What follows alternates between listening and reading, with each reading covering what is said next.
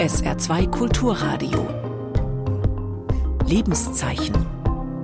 Heute von Alessa Holichhaus, Evangelische Kirche. Bei einem Gottesdienst neulich habe ich eine Bastelaktion für Kinder geplant. Es ging bei dem Gottesdienst um ein Gleichnis von Jesus. Ihr seid das Salz der Erde, ihr seid das Licht der Welt.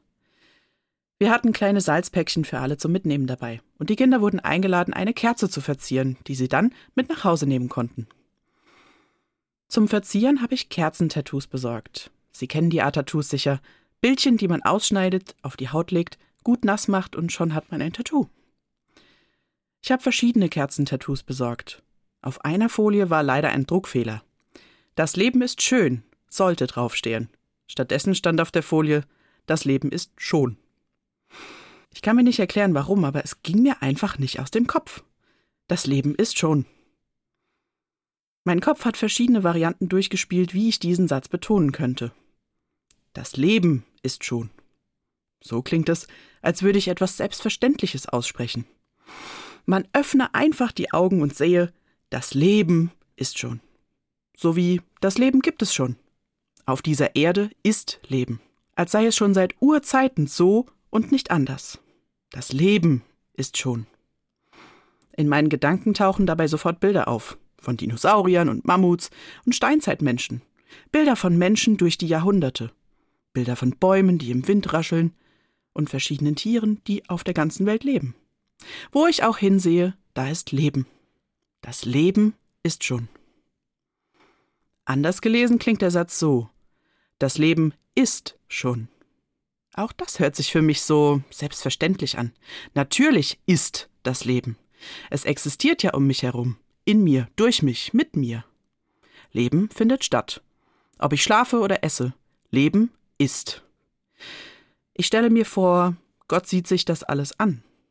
Ob es wie Kino für ihn ist? Das Leben ist, weil Gott es geschaffen hat. Was wäre, wenn es kein Leben gäbe, frage ich mich. Würde Gott sich zu Tode langweilen? Eine Erde wüst und leer wie ganz am Anfang? Aber selbst dort gab es ja Leben. Denn es gab Gott, und Gott ist Leben. Die dritte Variante, den Satz zu lesen, beschäftigt mich am längsten.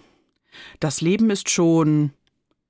Der Satz scheint unvollständig zu sein, so als müsste ich noch etwas ergänzen. Das Leben ist schon abenteuerlich oder unvorhersehbar, schwierig, friedlich? Vermutlich würden Sie, liebe Zuhörerinnen, lieber Zuhörer, diesen Satz anders beenden. So wie er ist, ist er einfach unvollständig. Das Leben ist schon. Dieser Gedanke, der lässt mich am allerwenigsten los. Leben ist unvollständig. Oft scheint es mir so.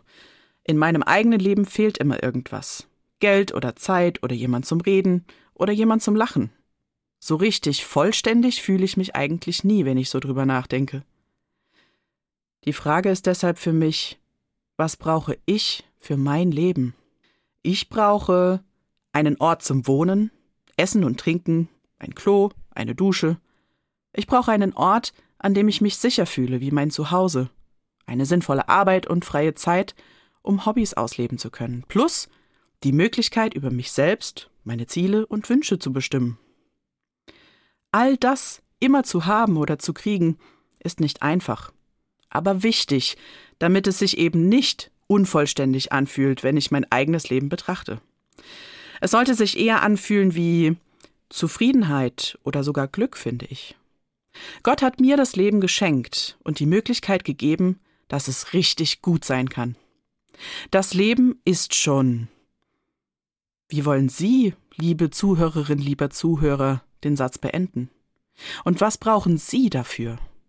Was es auch sei, Gottes Segen gebe Ihnen die Kraft und die Worte, damit Sie Ihr Leben selbst bestimmen und hoffentlich irgendwann zufrieden sein können. Sie hörten einen Beitrag der evangelischen Kirche.